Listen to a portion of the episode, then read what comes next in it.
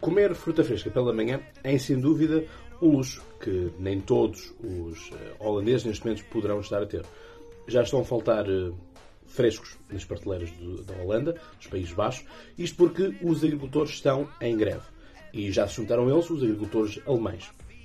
O ponto aqui importante a nós temos em conta é o seguinte, que é, estão a querer dar cabo da agricultura nos Países Baixos por conta deste wokeismo, desta emergência ambiental, em que o uh, governo liberal, é curioso que não estamos a ver muitos liberais a falar sobre isto, em que temos o governo liberal em coligação com os democratas de 66, por exemplo, é um dos grupos que estão coligados, que tem esta emergência ambiental toda no seu programa, em que querem que os, ehm, os agricultores holandeses baixem para 50% dos seus níveis de emissões, quando estes mesmos holandeses, agricultores, estão abaixo do setor petrolífero, estão abaixo do setor de transporte naquilo que se toca às emissões uh, de gases e o que é que seja.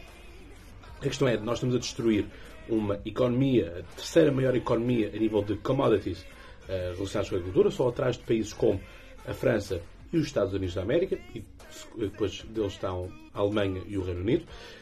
Estamos a fazer tudo isto por causa desta suposta emergência climática. E estamos a falar de um país que 54%, 54 da sua pastagem é uma pastagem livre e orgânica. Mas pronto, é o primeiro mundo que é culpa disto tudo.